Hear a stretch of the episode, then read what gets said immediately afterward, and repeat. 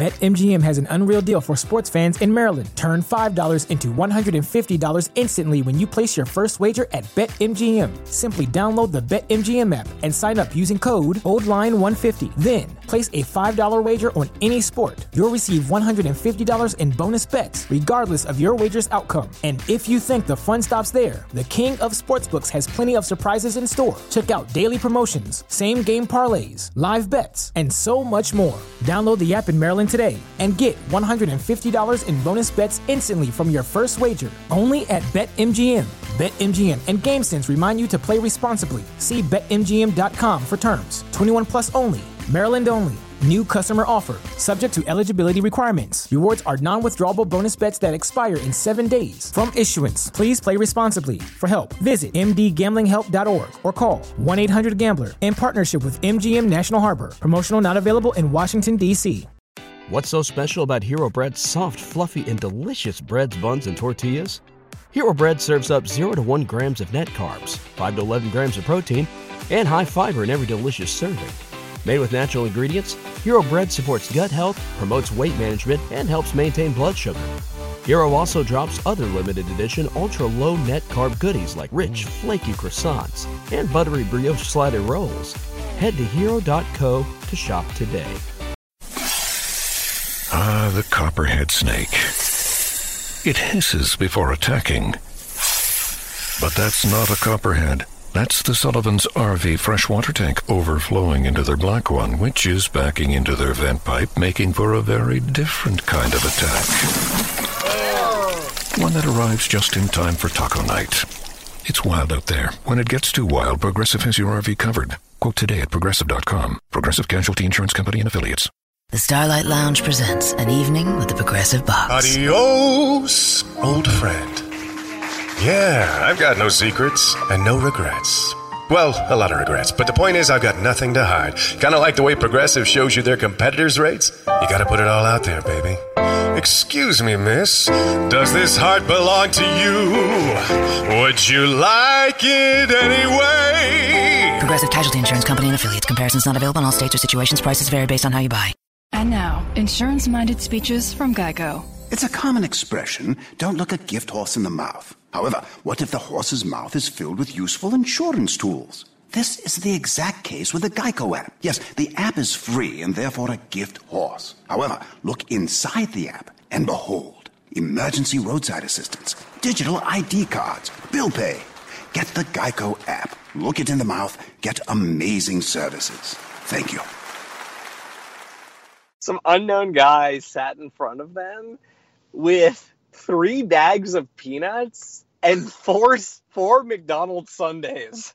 Oh my god. And ate all of it over the course of the game. He ate the sundaes one after another.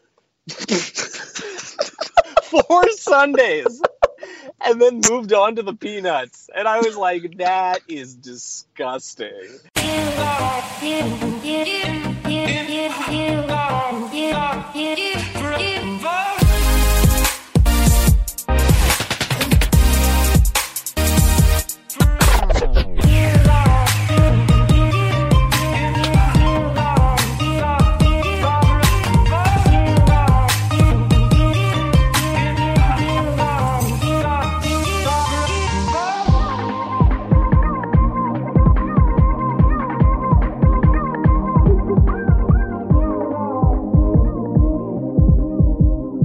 All right, welcome everybody to the Lakers Legacy podcast, where the only nuggets the Lakers have been feasting on these days are apparently chicken McNuggets, because they look fat, unhealthy, and terribly low on some vitamin D. And by D, I mean defense, on the Denver Nuggets.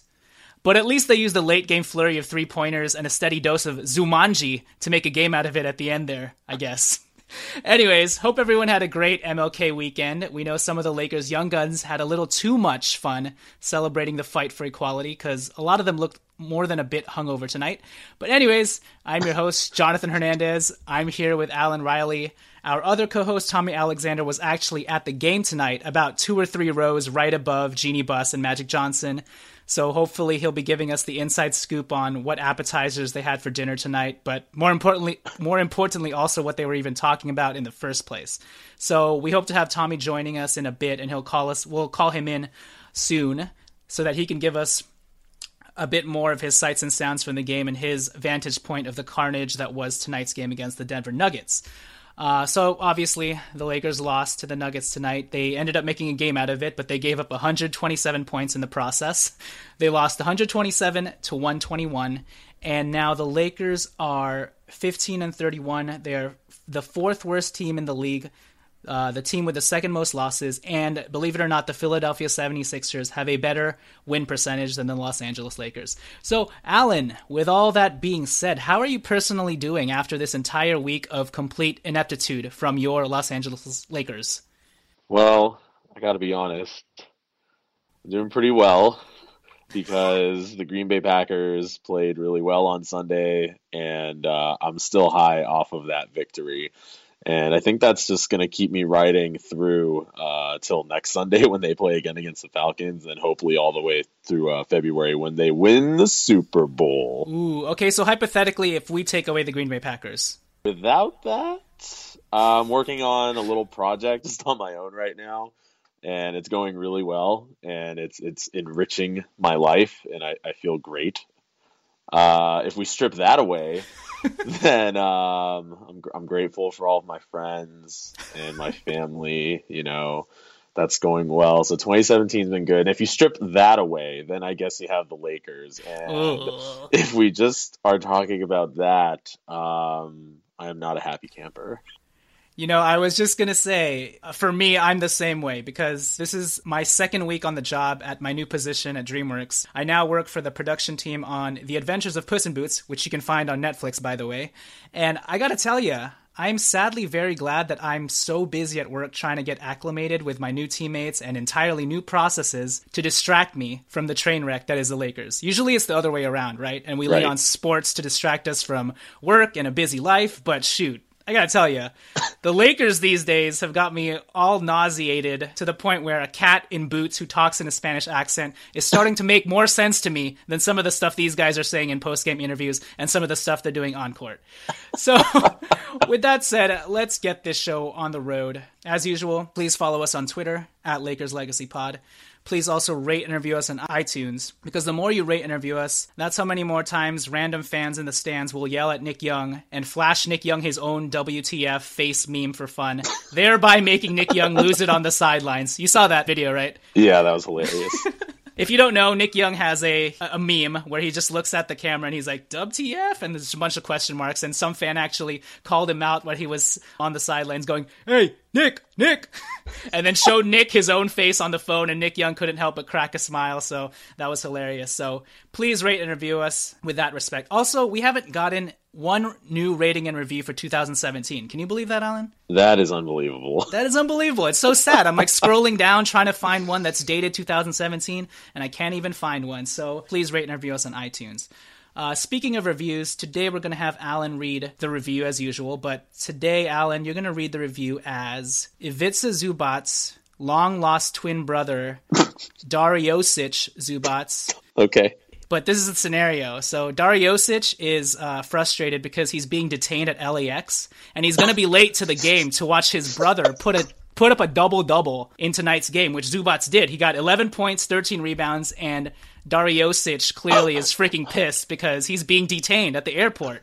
You know, maybe it's because of Trump. I don't know, but you got to read the review in that in that scenario as Dariusic Zubac. All right, all right, here we go. Uh, hello, uh, my name is uh, Dariosis, and uh, I'm kind of in a hurry right now. I need to see my brother Ivica. Uh, I know nobody here knows me, but uh, whatever, let's get on with this. Uh, so this one says, uh, "Good podcast." It's by Lamonte M. Uh, this is from December 30, uh, 2015. Okay, hold on. I think that's my Uber right there. Hey, hello. hello. Oh shoot, it's not mine. Dang it. Okay, well, whatever. I guess I'll read this real quick. Okay, says, I've been looking for a good Lakers podcast, and I think I've found it. Uh, the hosts have a uh, good knowledge of the game and uh, have knowledgeable opinion. Uh, wait, hold on, hold on. Shoot, okay. Uh, one more sentence. Okay, say, uh, I enjoy the draft talk sprinkled in. I like sprinkle cupcake too. Okay, uh, I, I got to go see my brother now. Thank you guys. Goodbye. Okay, thank you, Dariosic. We could sense the anxiety and the rush in your voice to get out, have to get out of there, and we know LAX is a B to to try and get out of. So we we sympathize with you. And unfortunately, you weren't able to watch your brother absolutely go off in only 26 minutes. Ivica Zubac, 11 points, 13 rebounds, 3 blocks. And we'll get to all of that in just a second. Alan, before we get started, though, do you have any friends who have any birthdays coming up? Oh, I do, actually. um, I have two birthdays coming up. Uh, one of them is my older brother, John Riley. Shout out to John. Uh, his birthday is a week from tomorrow. And he is entering his dirty 30s. He's going to be 30 years old. And uh, who's that other guy? There's another dude. Birthday's the day after. Oh, yeah, his name is uh, Thomas Alexander. and uh, his birthday's January 26th. How about that? Well, guess what we can get Tommy for his birthday because there's no better site to look at for birthday gifts, especially for sports fans. Do you think Tommy's a sports fan? I think Tommy feels okay about athletics and sports. Okay, well, I think that's good enough. So, if we need to get him a gift for his birthday, I think we should check out steinersports.com for the coolest commemorative gear and gifts and autograph memorabilia. Steiner Sports Memorabilia is the leading producer of authentic sports and hand signed collectibles. When listeners use the promo code ALMIGHTY at checkout, they will receive a 20% discount on their purchases on their purchases. So forego the generic sports apparel and go for the unique and personalized apparel with all the dope Lakers gear that you can find on Steiner Sports, and all of those will probably be autographed and signed. So I think we got to go on that site pretty soon, don't you think? Yeah, so you know, Tommy has a Luke Walton jersey right now, and I'm pretty sure it's the home jersey. Or I think I think we need to get him whatever Luke Walton jersey he doesn't have from there, and make sure it's autographed. Exactly. And played in. And played in. and play. My thoughts exactly. So once again, SteinerSports.com. Use the promo code Almighty at checkout.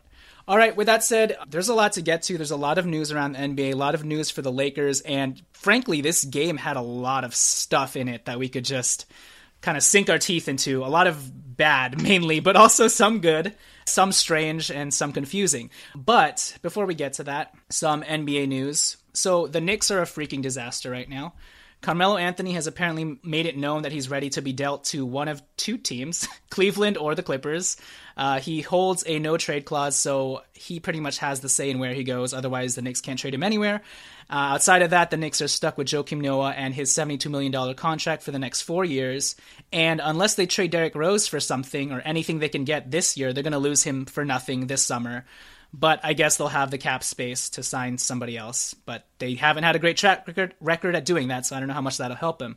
With that said, meanwhile, Porzingis is drowning in all of this drama and whatnot. So, Alan, quick question: um, Yep. Do you do you want Carmelo Anthony?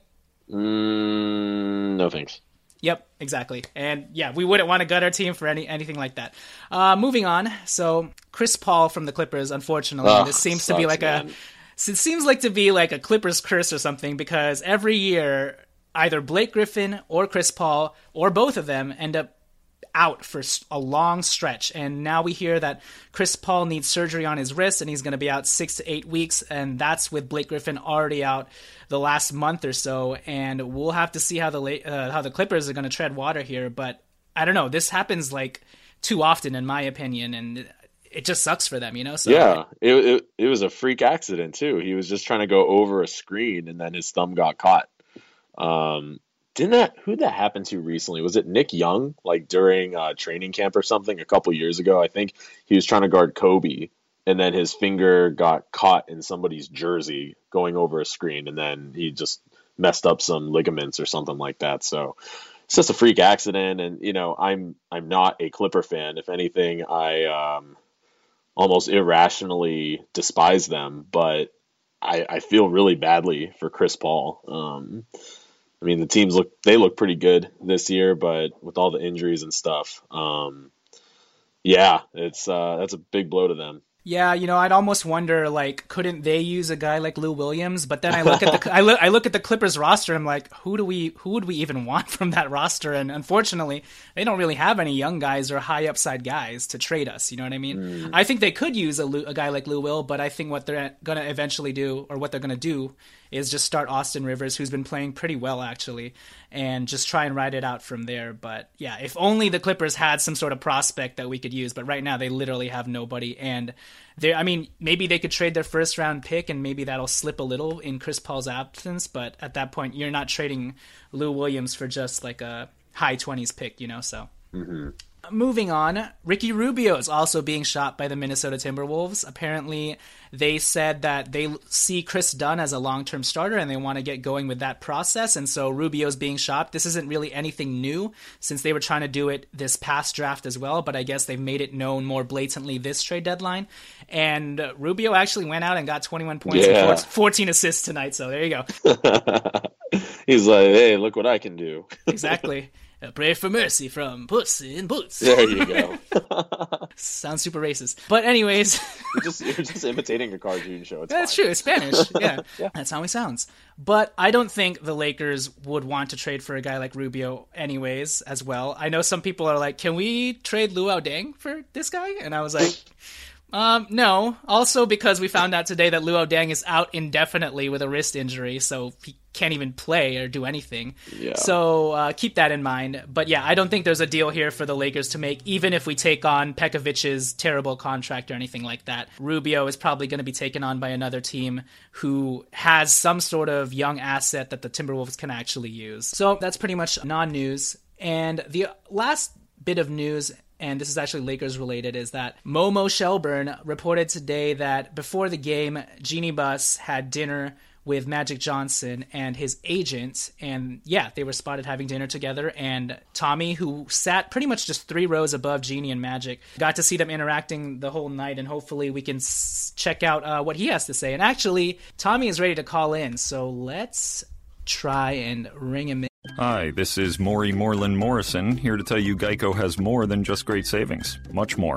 Geico's been around for more than 75 years, back when they were using Morse code. Sorry, that's just my sense of humor. What's more, with Geico, you get 24 7 access to licensed agents on the app, online, or over the phone, so you can talk to them at night or in the morning. So, forevermore, just know that no other auto insurer has more more than Geico. More power to you. Geico. Expect great savings and a whole lot more. Hi, this is Maury Moreland Morrison, here to tell you Geico has more than just great savings. Much more.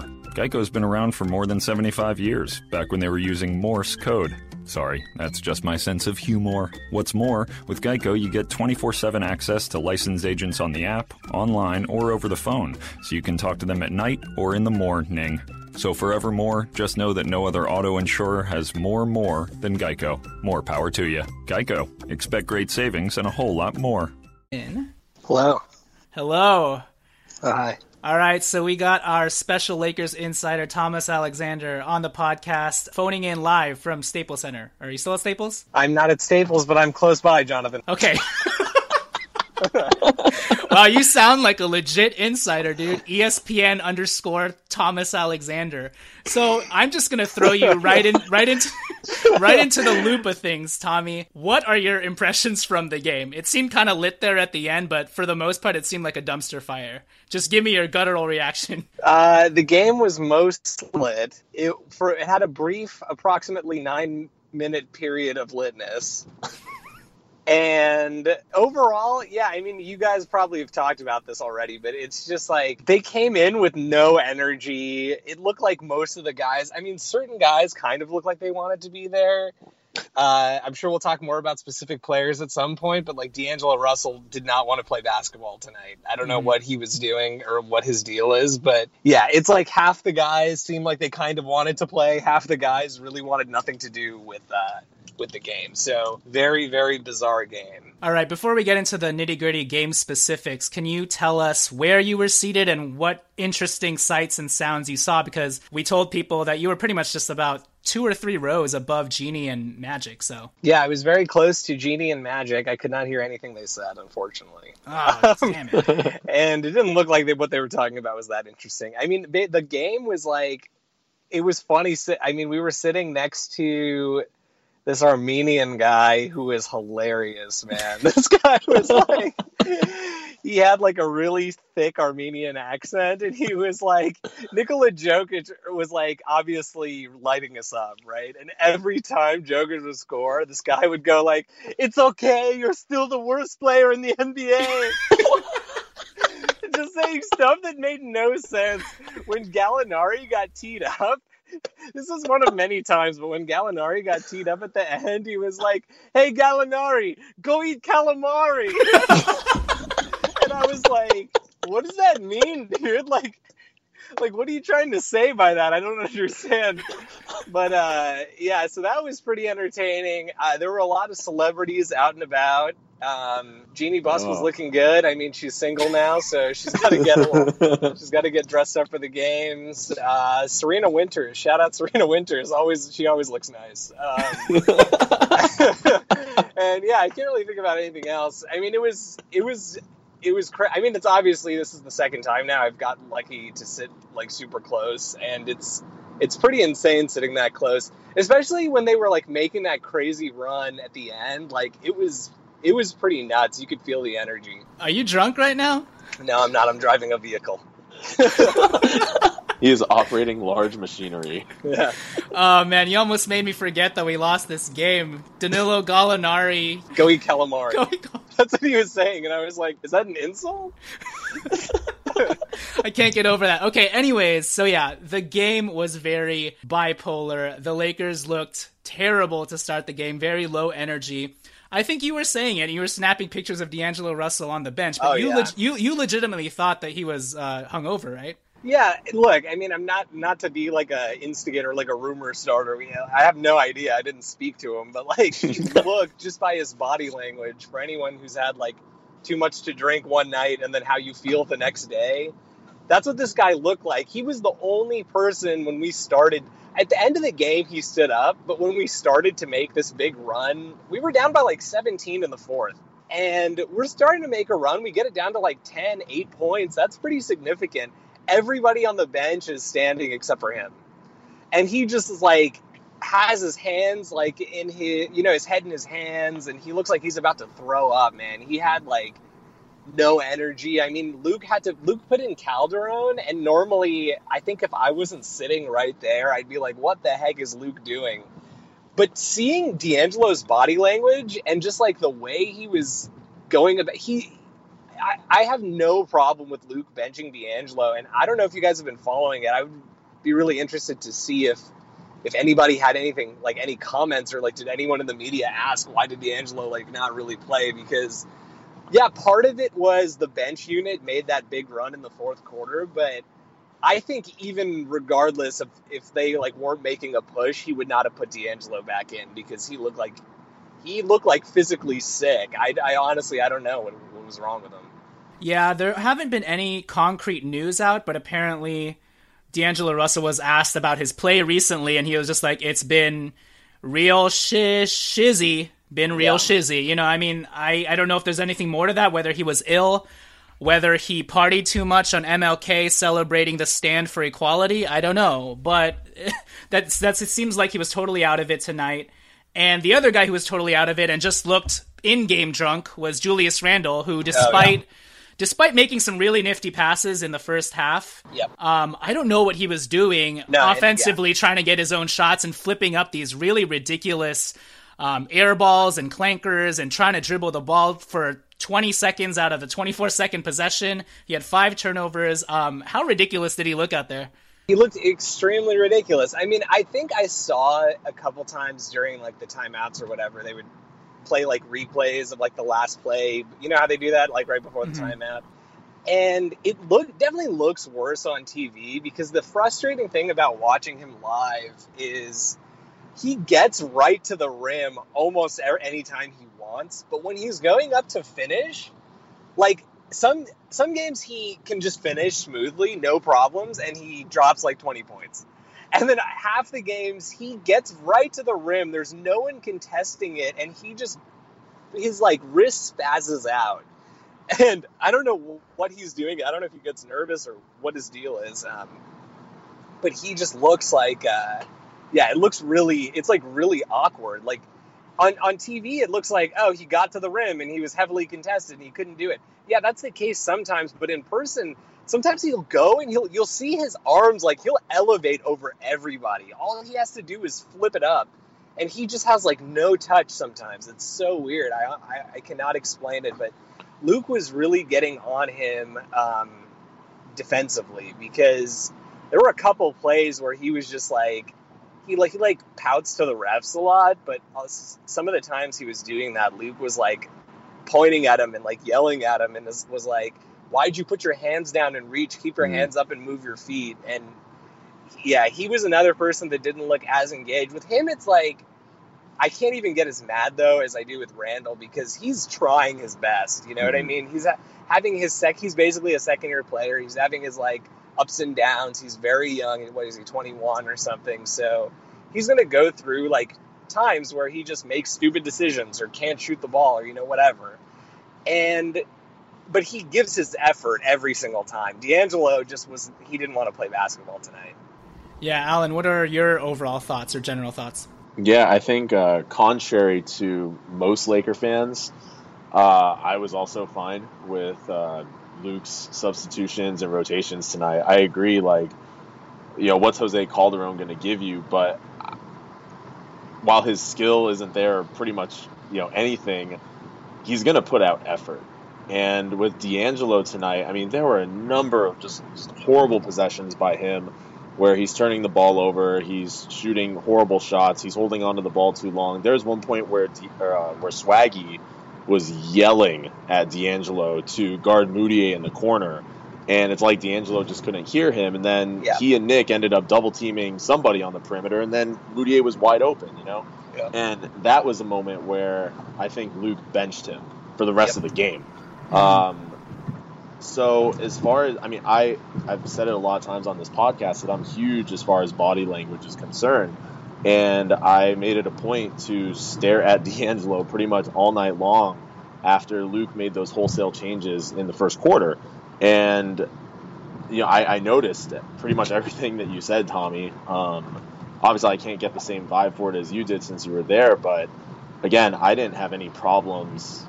Uh, not putting him back in the game because I mean, what's going to happen if you do? Like, you're just going to get more garbage. And yeah, no, he played like complete garbage. I mean, to add on that point you just made, the end of the first half, when they D'Angelo picks up Mudiay like on the, all the way on the opposite side of the court, right? Mm. But the Nuggets have this play, which a lot of teams do, where you like throw it to mid court and have that guy be like the sort of receiver in the middle and then he hands it off. Basically, long story short, they throw it to midcourt where Jokic catches it. And the next thing you know, you look back and D'Angelo is still standing under the basket and Mudiay is past half court already. Yeah. And you're just like, what was this guy doing, dude? And then Mudiay runs all the way down and picks up the foul. You yeah. know what I mean? It's like yep. so, it was so many times where it was just like, he hit like one three, but it was oh my god, it was like uh, the guy I was sitting next to. At some point, he had this like D'Angelo had this drive, and the guy sitting, and then he got right into the paint one foot away and clanked it off the side. It wasn't yeah. even close. And and the guy I was sitting next to was like, I was just about to say that was like the first good play he's made all game. And, and he completely bricked it from a foot away. But yeah, I think he just had like like you said, he was out of it from the start. He didn't seem like he wanted to play basketball.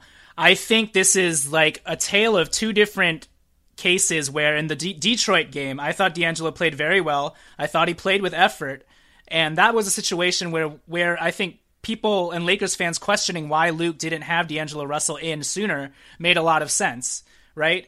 Because he was he had it going. He he wasn't doing anything wrong. He just had he just got inserted at the two minute mark, and when he should have probably gotten inserted in the eight minute mark. Tonight was just a case of Luke was clearly trying to send a message. He knew that D'Angelo did not have his head in the game, did not have his heart in the game, and pretty much just sat him from maybe the seven minute mark of the third all the way till the end. Right? Um, yeah.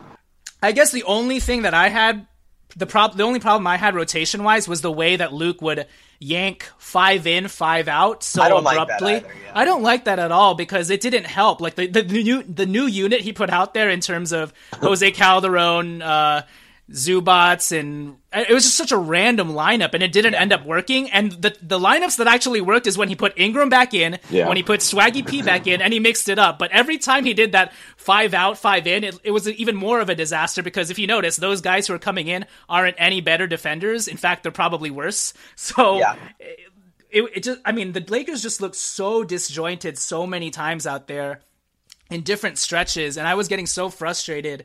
And honestly, it wasn't until that fourth quarter when, you know, Swaggy P got it going and Jordan Clarkson finally got it going and Ivica Zubac became the best center in the NBA that the Zubac looked Lakers really good. he looked really good, right? But it wasn't until that stretch at the end there that I finally saw some fight and energy. And obviously, we have to credit Tarik Black a lot for this energy. Tarik you know, great, yeah. Yeah. in 19 minutes, he had 14 points, eight rebounds. But this is the type of guy where, you know, he's only like what six six, six seven, or something like that. But he doesn't let that deter how hard he plays on the court. And if only everybody else could play with that same type of determination.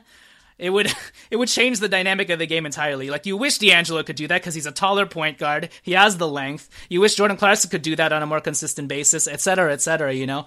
And I don't want to look. I don't want to knock D'Angelo. I, I well, look, D'Angelo deserves to be knocked around a little bit after tonight. Well, tonight, yeah.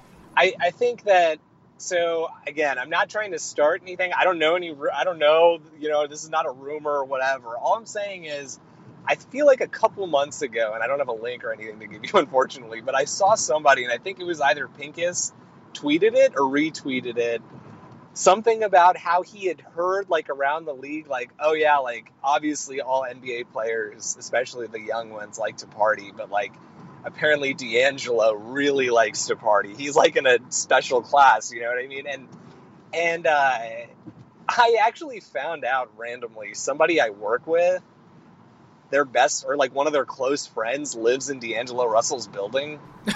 And this Wow. never came up somehow in the entire time that I've known this person, and she knows I love the Lakers. And all of a sudden today, she was like, "Oh yeah, my friends live in D'Angelo Russell's building." And I was like, "Seriously, how long have you been sitting on this information?" But, anyway, she was like, "Yeah, you know, they kind of get pissed at him sometimes because like he plays like he'll play like super loud music at like really like in the middle of the night on like random days, and he has tons of people over all the time, and like."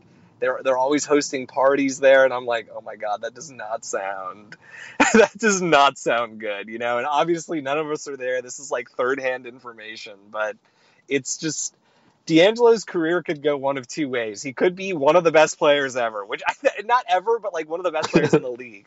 You know, I think he can be. He could be Yeah. one of the best players in the league with his skill set and his um, measurements, or he could just be an okay point guard who like you know plays in the league for 12 years and maybe he makes the All-Star team once or twice. You know, so which way do you want your career to go? And if you want it to go the, first way, you better like start to take your stuff seriously. Yeah, no, I agree. Um, Russell was, I think some people interviewed him, and he was self-critical of his play and understood slash applauded Luke for sitting him late in the game. So at least he gets that. But I think what you described in terms of him not really being active on the bench is so unlike him because I think Alan, you've described before how that's usually something Julius Randle would used to do, where he'd Yeah, let his he'll pout. and- yeah, he'd pout on the bench and then he wouldn't even- even be engaged, whereas D'Angelo Russell would be the one cheering his teammates on and getting up and down and celebrating. So Yeah. See, it's like a like I said, it's a different thing though. I feel like Randle he'll pout because like he's pissed at himself for being so Yeah. awful, or he might even be like pissed at Luke, but Yeah. not like at Luke as a person, just for what Luke did to him. So that's obviously momentary. With D'Angelo, I mean, like what you said, Tommy, it's not like he was expressing himself in an angry way. He was very despondent, if anything. Yes. he looked catatonic or something He on the looked bench there. catatonic. Exactly. That's my point, dude. It's like it's I totally get what Alan's saying, and I think that is true, like with Julius, but this wasn't even like Randle or uh, sorry, this wasn't even Russell sitting over there looking like, oh man, I feel so bad that like I just didn't have it tonight. It was him looking like he honestly had no barely he knew where he was. You know what I mean? It's like he seriously looked like a hungover dude. I'm not I'm not saying he was. I'm just saying like you're a professional athlete. What in the in the world could possibly cause you to come out like that? Like there are games where you're going to be sluggish, but D'Angelo Russell was not sluggish in this game. He looked like he had woken up from like you know he he looked like he woke up an hour before tip off. It was like it was ridiculous. Yeah. Okay. So my question for you guys is, what percentage do we attribute this to?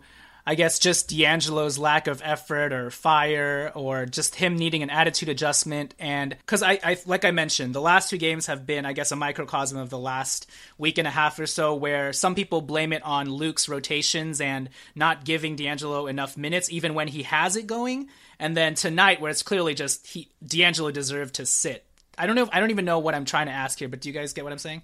Do you think it ha- it's like a kind of a 50-50 kind of thing where one D'Angelo Russell really has to just kind of buck up and get his head in the game and regardless of what's going on just really play his heart out and adjust his attitude. But do you also think partly luke also has to work on his rotations with regards to giving him steadier minutes? I think luke has said admitted that he's going to ride the hot hand no matter what but even when d'angelo's been hot it seems like luke has kind of not done a great job juggling the rotations so I think no matter what, there's going to be a little bit of both, right? I think for tonight's situation, there's absolutely no way Luke could have put him back in the game, no matter Sure. what. Yeah. Um, as far as the past, I mean, I agree. I think the last game they played, like D'Angelo went over to the scorers table around the six or five minute mark, and I thought, dang, I wish he'd been up there a couple minutes earlier, just in case there aren't any dead balls or free throws or anything like that to sub him in. And sure enough, that's what happened. He stood over there for about two and a half minutes and then checked in really late.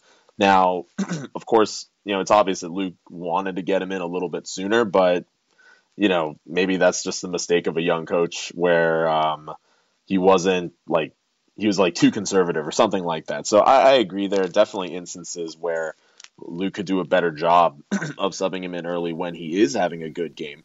That being said, I don't think that event was the cause at all of how he played tonight. Oh, sure, yeah, or for even sure. any other previous games where maybe D'Angelo was thinking like, shoot, I wish I'd gotten a little bit more run at the end.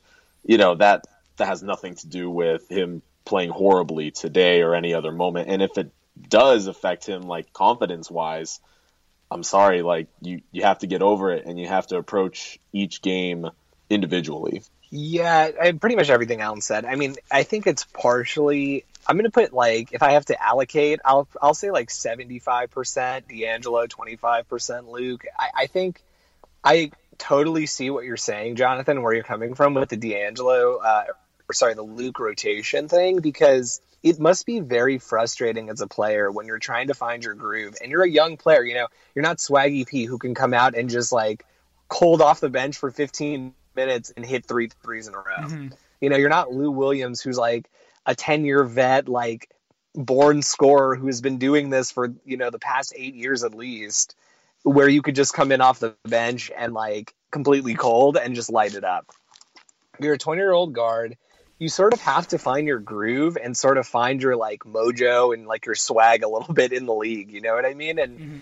when D'Angelo's like really, really playing well, I do, I, I do not, I, w- I will let, knock Luke a little bit for not riding that hot hand because Yeah. there have been games where it's like, oh, I'll ride the hot hand. Okay, Lou Williams played 36 minutes tonight.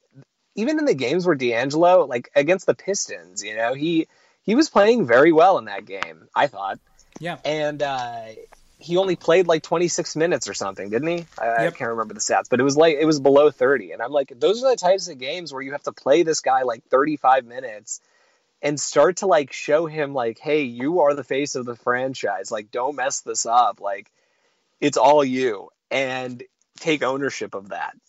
Luke always talks about how he wants his guys to take ownership of the team because they'll play harder. Well, here's one way to do it like establish the hierarchy in the team it's not 10 guys all rated 70 in nba 2k it's like each player has their you know pros and cons and not every player is the same um, Right. but on the flip side d'angelo needs to be more consistent in his effort to give luke a reason to not like you know go away from him when he has those off games because if he consistently was playing hard every night like remember when he was putting up no stats but we we all watch the Mm. games and we're saying on this podcast like yeah he's not putting up stats but he's impacting the game in a very strong way Mhm. He if he was at least doing that he would get minutes. The problem is like now i don't know what's going on. I don't know if he's hit like a sophomore wall or he's getting tired of losing or what his deal is but he just like so many games they just come out and he looks like he's just bored and he doesn't want to play and like you know he's not really into it. He's tired of running the offense. He i don't know what. I honestly he needs to see like a sports psychologist or something but i would say like 75 25 but go ahead no yeah but i think the onus definitely has to be first and foremost on d'angelo russell. At the same time i think we should be paying closer attention to how consistent Luke is with this let me ride the hot hand mentality. Because like you said sometimes it's inconsistent the way he divvies that out. And yeah. I, I don't want to say it it's kind of Byronish in terms of he gives more leeway to like a guy like Lou Williams who's hot and he'll ride him but not D'Angelo Russell like you said. And also if we're talking about defense the guys he'll put in there have been as worse or even worse defensively than the starters were in, but he'll completely yank out all of those guys. So I, I think moving forward, I'm going to be more pay closer attention to what Luke does rotation wise because it's been a little bit wonky. So I just want to make sure that he's keeping it consistent, whatever message he's relaying out there to the guys. But um, for sure, D'Angelo Russell has to play with more energy. Uh, let's move on from this topic and get to some brighter spots because I thought Brandon Ingram played really, really well. He did some incredible things out there with his length, and you could just see the flashes yeah. just coming into play. Uh, he had 15 points, five rebounds, four assists, zero turnovers, which is impressive, and three steals. And a couple of those steals were crazy highlight reel kind of steals. The one especially where he uh, saved it out of bounds and like bounced past it to uh, Jordan Clarkson or something. And then the other one where he got the steal and took it all the way for the dunk. So I thought that was great. So, um, Alan, what did you think of Brandon Ingram? Yeah, I thought he had a very complete game tonight. Um, he just looks more and more comfortable out there, you know, as uh, each game passes. And I like that he was he's getting more aggressive from the three point line. He took six threes tonight. Granted, two of them are were air balls, but um, he's not hesitating, you know. And I think his stroke, like physically, does look better. I'm seeing more spin on the ball. It seems a lot more consistent. Um, so that's definitely a good thing. But yeah, defensively, you could really count on him to um, to contain his man as best as he possibly can. And I also like when um, what's his name? Um, Danilo Gallinari kind of shoved him, and then Brandon actually went back and had some words with him. So he didn't he didn't back down from him, and uh, yeah, he played really well tonight in 37 minutes. That's that's crazy, um, but he, he deserved every single one. I I do wish that Luke would have kept him in the first quarter instead of doing five out, five in he would have been one of the guys that should have stayed. I think Nick could have stayed as well, but yeah. That being said, he did play 36 minutes, which is great. Uh, Tommy, what did you see in game from Ingram and being that close? I guess. Uh, Ingram is incredibly skinny. it wasn't like, in, you know, everybody talks about it and he looks very thin and frail on the TV, but when you see him in real life, man, it is like every time I see his limbs, I just get so scared because I'm like, how is this fool's like? I don't want to jinx it, but let's just let's just say his legs don't look like they're super stable down there. But uh-huh. he, uh, yeah, he's looks so much more assertive. It's really continuing this trend that he's been on for the last couple weeks, which I really like. Um, it's like he's turned a corner and now he's starting to hit that stretch of his rookie season where we're going to start to see him get better from month to month. You know, not every game he's not going to come out and play like he did tonight.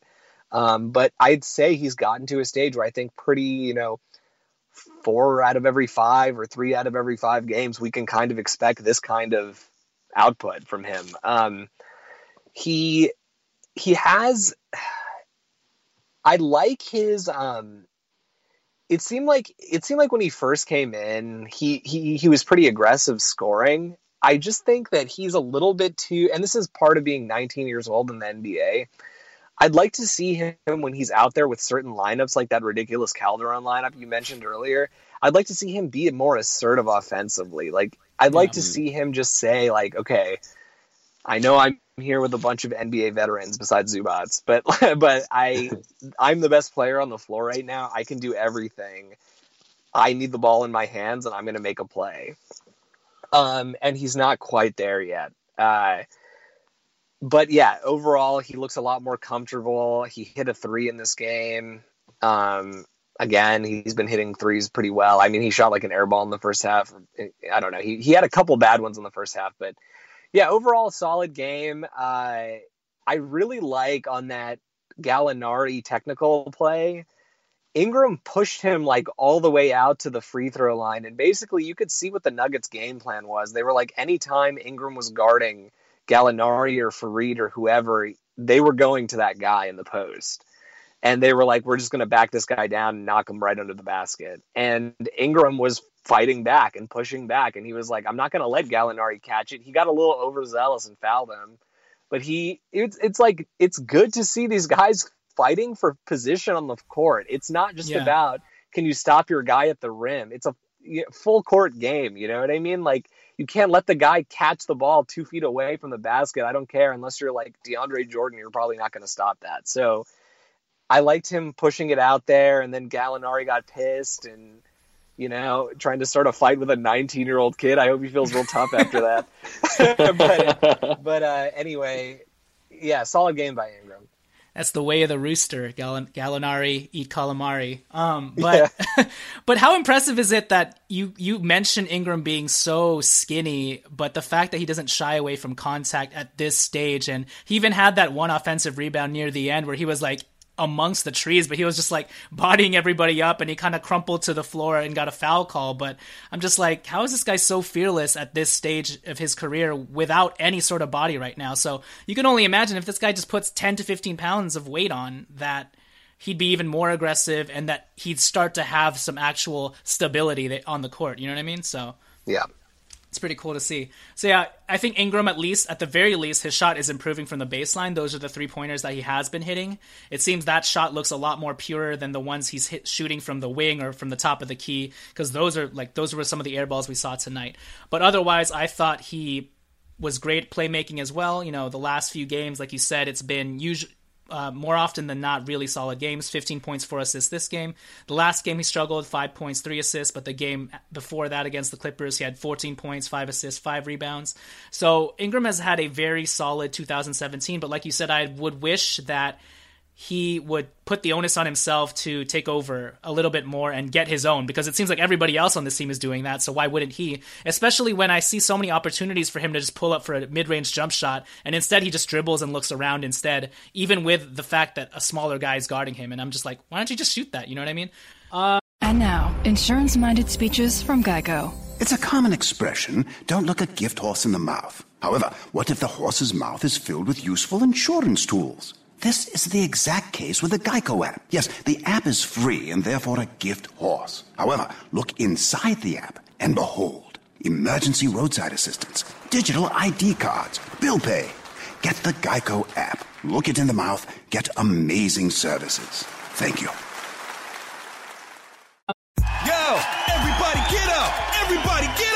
Everybody needs to understand that I'm more than simply a hype man for this rap group, just like Geico is more than just a company that can save you money. Geico also has fast and friendly claim service so they can help you when you need it most.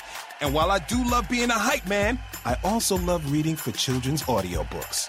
Like Little Bo Peep, she lost the sheep and she don't know where to find them. Yo! Geico. Expect great savings and a whole lot more. Um, Zubac. We haven't talked about Zumanji. Zubac, the last few games here, the last few games that he's gotten limited run, and I think he's he's uh, Luke is giving him Thomas Robinson's minutes, and he has really been producing. Tonight, obviously, was the big explosion with 11 points, 13 rebounds, and three blocks. And he his first defensive play of the game, he blocked uh, Jokic really Yep. cleanly uh, for a hook shot, and so that was really great. And then outside of that, um, just just those soft hook shots he's able to hit anywhere around the basket have been really effective. But most of all, his screens are amazing. Mhm. They're for some- for someone his age to be able to he's pretty much setting Mozgov type screens already at 19 years old and freeing up so much space for the pick and roll ball handler to like get a jump shot or drive it all the way into the lane and then when he rolls he's open for these passes as well to just roll cleanly to the basket. You saw Jordan Clarkson two times hit him with these nice pick and roll passes straight into dunks, you know what I mean? So that's those were incredible. So uh Alan, what did you think of Zubac tonight? I thought he was great. I thought, um, you know, sometimes rookies or really young players will have a great game, and some of the things they do kind of look like lucky almost, or wow, that's really fortunate that you got that one to go, or whatever. He looked so comfortable out there, like everything was calculated, you know, and I just feel like anytime he's involved in a play, he gets to the absolute perfect spot on the floor where he can have an impact offensively. Um, so I I mean I've been saying it for a few weeks now. Like maybe it's time to give this guy some run, and uh, clearly that's that's going to continue to happen. And it'll be really interesting to see um, what happens as teams develop a bit of a scouting report on him. Uh, defensively, he he knows how to protect the rim. That's for darn sure. I mean, the guy had three blocks tonight, and over Jokic, like he he times his jumps perfectly. Like mm-hmm. he understands the physical defensive principles. Um, he had like seven rebounds in four minutes or something like that.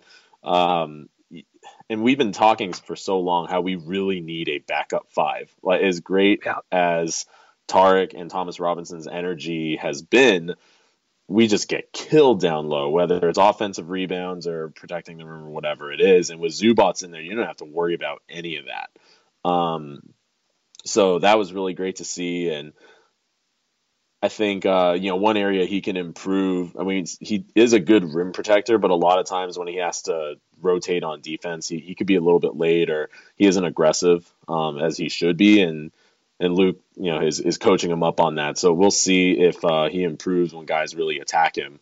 Otherwise, uh, again, I can't stress enough how comfortable he looked out there and like he really belongs. And the fact that he played 26 minutes tonight shows that like his conditioning is pretty decent. Granted, this is like his first really big game. We'll kind of see how things go, but he's lost a ton of weight from the beginning of the season. So, um, yeah, it's it's. I think it's definitely time for him to become a consistent part of the rotation. Well, also they've been yanking him back and forth from the D League. Like right. he'll have a D League game and then he'll have an actual Lakers game, and I think the D League has really helped him get into shape, really get comfortable. Because if you remember when we gave him spot minutes against Dwight Howard, like oh, against yeah. the Hawks, like uh, earlier Did in the year, not go well did not go well, and he looked like a deer in the headlights. He looked like a legitimate yeah. kid, but now, like you said, he looks a lot more composed. He looks more calm. He looks like he belonged. I think he showed a little bit of scrappiness today, right? Did he get into it with Jokic at all tonight? I feel like that's what happened, but it, it definitely seemed like he was very engaged, and uh, I can only see positive signs going forward if he continues this trajectory. So, Tommy, being in pers- live in game, what did you think of Zubac? Uh, Zubac looked very good. I think having Zubac out there exemplified that although pace and space is the model of the NBA and it should be the model for every team, size still matters in the, in the NBA. You know what I mean? And when you have a seven footer who's skilled, it, it doesn't matter. Like, obviously, ideally, he's Karl-Anthony Towns, or obviously, ideally, he's Anthony Davis or Chris Kristaps or something like that. You know what I mean? But we don't live in a perfect world.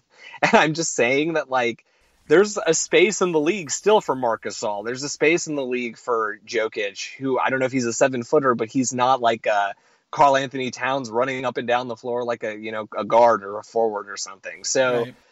he Zubac is a giant guy. He's 19 years old, but he is huge, man. He takes up so much space. He's not even like fully developed muscularly yet. You can tell because he kind of gets knocked around, but he has the frame to be like a very very strong NBA player. Um, and I know it's just one game, and I'm not going to overreact after one game, but like I thought this guy was okay. Well, let's see in like three four years. I'm just saying if he continues to progress at this rate, he played really well against Detroit too, and if he mm-hmm. continues mm-hmm. to progress at this rate. If he can like get in the weight room, which nothing suggests he won't do it because he actually seems like he's serious about basketball, um, he could be like a legitimate impact. Like he could be our legitimate, just he's our backup center as of next year, you know? So I, he's just so skilled. He has great hands. We saw in that pass fourth quarter, the whole stadium is going nuts, right? Like this is probably the most intense game this guy has ever played in in his entire mm-hmm. life. And Lou Williams throws him a horrible pass. I don't know what it looked like on TV, but he should not have been able to catch this pass. And he kind of juggles it, but his hands are so soft. Yeah. He is able to grab it and, and softly put it in right next to the basket in crunch time in a close game with everybody like watching. And he just like that play to me stood out even more than anything else he did. Although I really like his defense, which I'll talk about in a second too. But he's just like such a poised player. He's very smart. He seems like he's picking up the offense faster than guys who are actually playing, which is just blowing my mind, you know? Like he knows exactly where he's like even on that one play, um, which I know I, I think they talked about it post game, but when he he could have like turned around and pretty much dunked the ball, but he kicked it out to Swaggy P for a wide open 3 Mhm. um, and Swaggy P missed it. Um, but that type of play, like he, although he had the shot right there, he knew where Swaggy P was going to be, and he saw him open and hit him with a pass. And it's just like that kind of stuff. We haven't seen that all year from any of our big men. I think this kind of thing is r- really what we were expecting from Mozgov.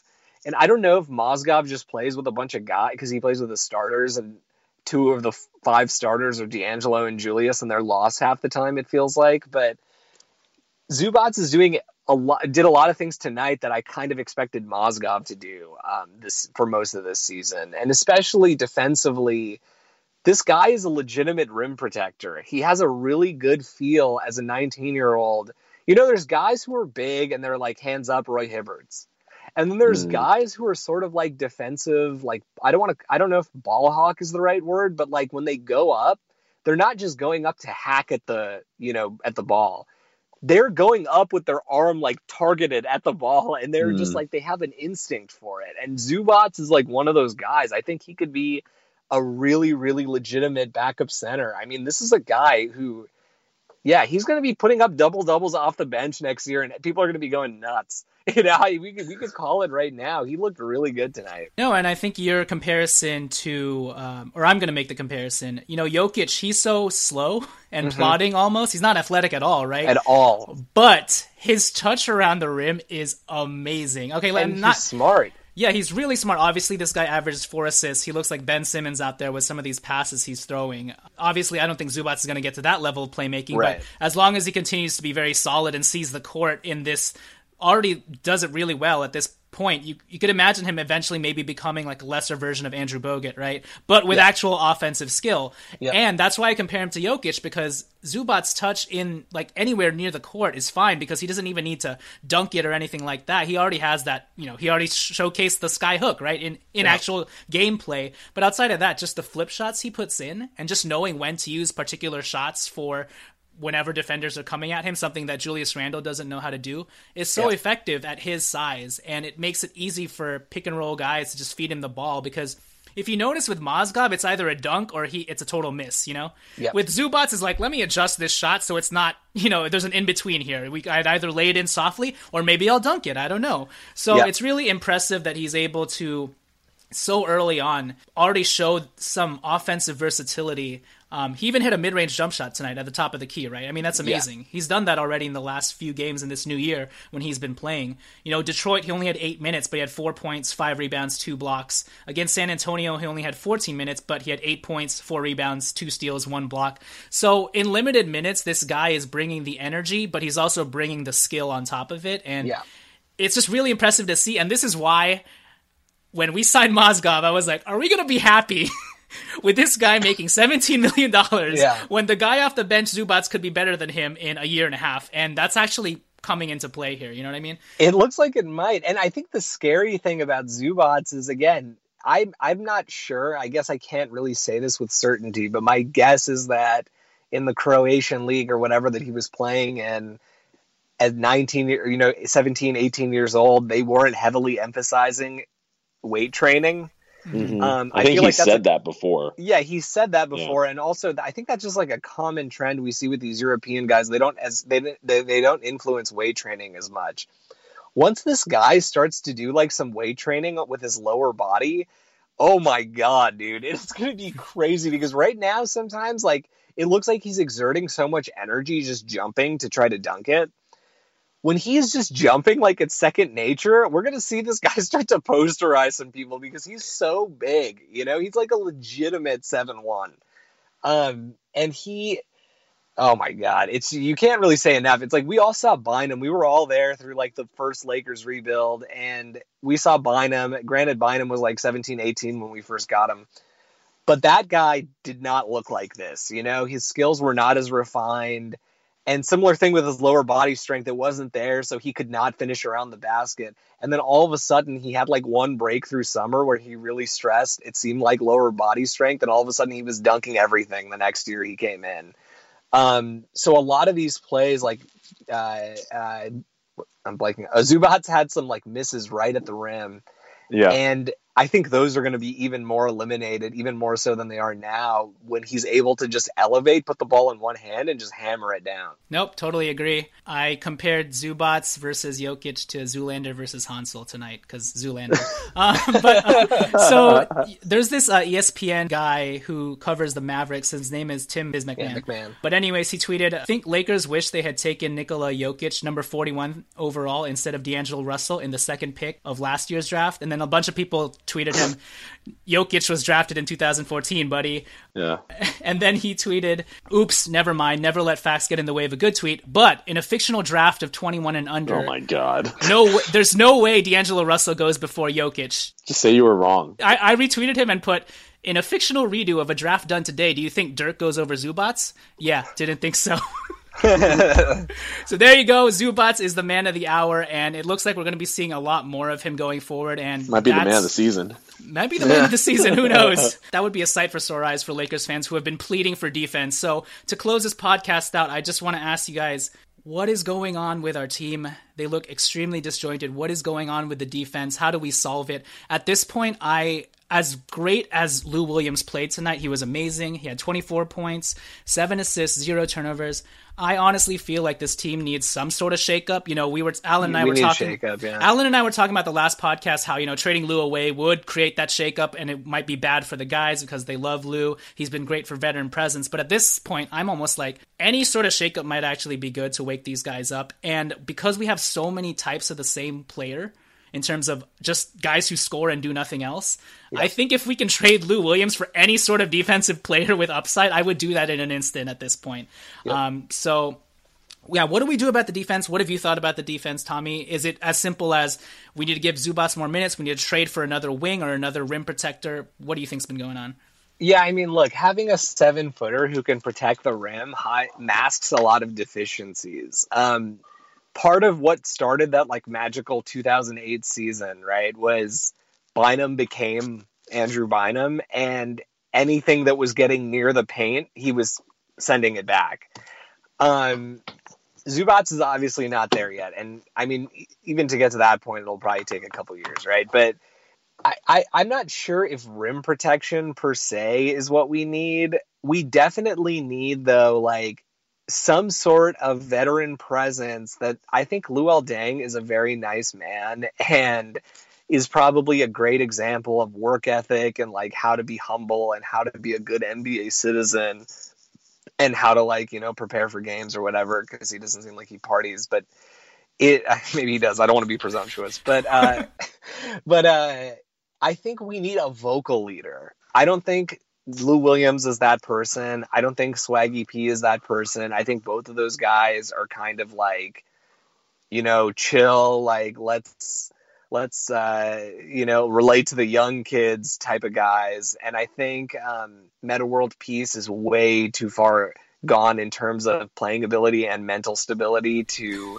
be uh, to have that kind of role with these guys, like a voice that people will like legitimately respect and take seriously. Then the question becomes though, like who can you get, right? So I don't know if you guys have talked about that, but the general point is, I think our defensive issues are based around. Luke's kind of touched on it, I think, but they're all based around like we just don't play physical defense. You have to set the tone for playing physical defense from the second the game starts because you have to put it in the ref's mind that like this is the baseline. You know what I mean? Everyone's always like, yeah. "Oh, fouls are subjective." Yeah, fouls are subjective. So from the second the ball gets tipped, you have to set the tone for what I'm doing right now is not a foul. This is just how we play Yeah. you know and that's the problem with the lakers is they play so soft that when they actually play physical Hmm. defense they get called for so many fouls and you'll see luke and like to his credit i think he's definitely right about this but 95% of the time he's complaining you'll see him complaining to the ref and you'll see Yeah. him pointing to both sides and being like you called that here you didn't call there call it, call it both ways but in the ref's defense, it's like the Lakers never play physically. So on those 50 50 calls, they're not going to get the benefit of the doubt because the refs are just assuming that they're playing soft and hacking like they always do. You know, so Yeah. it's like you have to set the tone from the beginning, and I just don't know. I mean, I think the answer to that is we need to trade Lou and start bringing Swaggy P off the bench. Um, so tra- so that would mean trading Lou for like a two guard who plays defense. Mhm. So ideally, I mean, how many of these guys are there, right? But ideally, we could find a, a shooting guard with defensive upside that we could trade Lou Williams for, and then if we can get like some young asset, that would help as well. But I, I do think we need a shakeup, and that's my that's my opinion of what the defensive issues are. Also, I think some of it will be sol- will be naturally solved when Larry Nance gets back, Mhm. and True, hopefully yeah. he gets back soon because we need him so badly. Uh, Alan, what about you? Yeah, I was just about to bring up Larry Nance, and um, you know he's really young too, but he did go to school for four years, so now he's got to be about 23 years old. Um, in terms of like a vocal leader, I think he's the guy, and he backs it up with his play too. Like I think Metta a few years ago was a vocal leader, but he's so far removed from the game at this point, he just can't be that guy.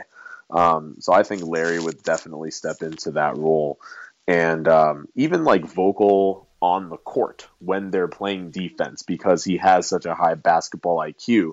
He's going to be the one calling out switches and things like that. So, um, right now, I don't know if he's ready to be like that guy and take on all of that leadership, but definitely down the line, I could see him being that one. Um, I think in terms of motivation and like heart and grit and all those things, I think Tarik Black is a guy um, you could count on for that. I mean, he plays like that, but um, he's also a very intelligent player, and there's no way anyone on that team disrespects him. You know, so um, in terms of leadership, I would point towards them. Um, as far as trading Lou, I mean, yeah, we've been talking about it for a while. It would it would be best for the team, I think, for him to be traded, and I, it would be best for Lou as well to go to a contender because the team is just freaking floundering right now. I don't think he would complain if he got traded to a playoff team.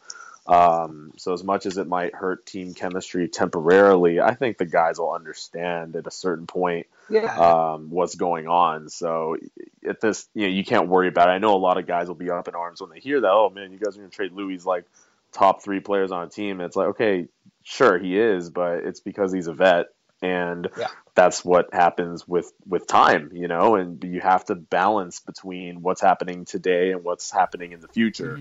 Um, and with this team, clearly we got to look to the future. and and with a young team, just to add on that point, Alan, because I think that was a really good one. With- With this kind of team with a bunch of 19 to 22 year olds, you need to show them that nothing in this league is guaranteed. You know Yep. what I mean? I think these guys are uh, most of them are high picks, and if they weren't high picks, you know, second round picks who have had tremendous success to this point. Jordan Clarkson obviously just signing his huge contract. You need to show these guys that just because you've shown some flashes, not to drop that word again, just because you've shown, shown some flashes doesn't mean anything's guaranteed. You could be traded tomorrow. You know, don't take mm-hmm. don't take anything for granted. And you know, unfortunate that Lou might have to be the victim of that, but like you said, I think it could be it could really work out for both parties. It makes so much. This guy is playing the best basketball he's ever played, and he has shown he can adapt to this new style of offense, and in fact, he thrives in it. Really, so a playoff team slash a contending team should seriously look at him. Um, the question is, uh, do the Lakers have the balls to make a trade? I hope yes. I'm I'm not super confident, but I hope so. Yeah, but at the end of the day, the Lakers are s- all of a sudden mired in this slump after the first week of 2017 looking like they got back into a groove of things. Once again, they're kind of looking at each other, pointing fingers, energy is low, people are frustrated, and so with things like this, I think a shakeup is necessary and we'll see what happens moving forward. I think that'll do it for tonight's podcast. I think the Lakers play who do we have coming up? Indiana on Friday. They get a lot of days off. They get a lot of days off, and then I think right after Indiana, we go on like a crazy road trip again, right? Oh my god, yeah, never three- ends. Yeah, Dallas, Portland, then Utah back to back. Dude, this might be the nail in our tanking coffin. I didn't want to say it, but We are like no, I didn't want to say it either, dude. But we are like the second worst record. I mean, granted, we're right in that cluster of teams, and it's going to be weird because we're going to still significantly beat the amount of wins we had last year. Sure. But it's so bizarre that we could win like 25 to 28 games theoretically and still end up in the bottom three. Because everyone's solid this year. Everyone got solid. I don't know what the hell happened, but yeah. yeah, the the Sixers have a better winning percentage than us at this point already. Yeah. So yeah, so we'll have to continue to look for flashes, and I think Alan, we were talking. We also have to look for hashtag stretches because that's what this team does, Yeah. right? Stretches of good play, stretches of really terrible play, stretches of good play again. So Yep. we'll continue looking for that. Uh, so yeah, with that said, thank you guys for listening. Please follow us on Twitter at Lakers Legacy Pod. Please also rate and review us on iTunes. You know what I'm going to say next because the more you rate and review us, that's how many calamari Danilo Gallinari will eat for dinner the next few games. So there you go. Please rate and review us. We don't have a 2017 rating and review. Be the first to do that. Let's have Zubac take us out because he had such an amazing game. How is he feeling being an integral part of this team and getting more minutes moving forward? What do you think, Zoo? Oh, well, you know, I mean, I feel good because I get to play in an NBA game, and you know, I came in thinking I'd play a lot, but you know that don't happen. So uh, I, I'm definitely happy. I hope uh, hope we can get some wins, and uh, you know, I uh, how you say, uh, I get uh, I, I become lit. I become lit. All right, flash the progress, everybody. Peace. Bye. Bye.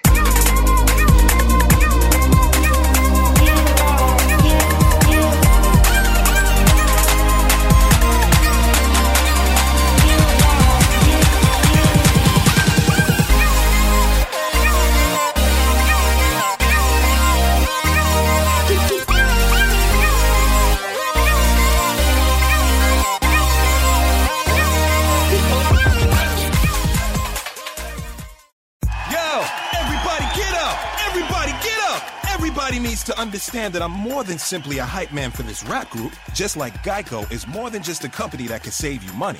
Geico also has fast and friendly claim service so they can help you when you need it most. And while I do love being a hype man, I also love reading for children's audiobooks. Like Little Bo Peep, she lost the sheep and she don't know where to find them. Yo! Geico. Expect great savings and a whole lot more. This is what Flo from Progressive sounds like in one of our many hilarious commercials. Hi! Did you know that you can get a quote on your motorcycle insurance in under three minutes at progressive.com? And did you know that saying hi makes even bad news sound good? Hi! You have high cholesterol! Hi! You're fine! And this is what that same commercial sounds like on your motorcycle. Hi! There's no more pain! Yeah, even our commercials sound better on a bike. And with basic policy starting at $75 a year, Progressive helps keep you on yours. Quote today at progressive.com. Progressive Casualty Insurance Company and affiliates. Annual premium for basic liability policy not available in all states. What's so special about Hero Bread's soft, fluffy, and delicious breads, buns, and tortillas? These ultra low net carb baked goods contain zero sugar, fewer calories, and more protein than the leading brands, and are high in fiber to support gut health. Shop now at hero.co.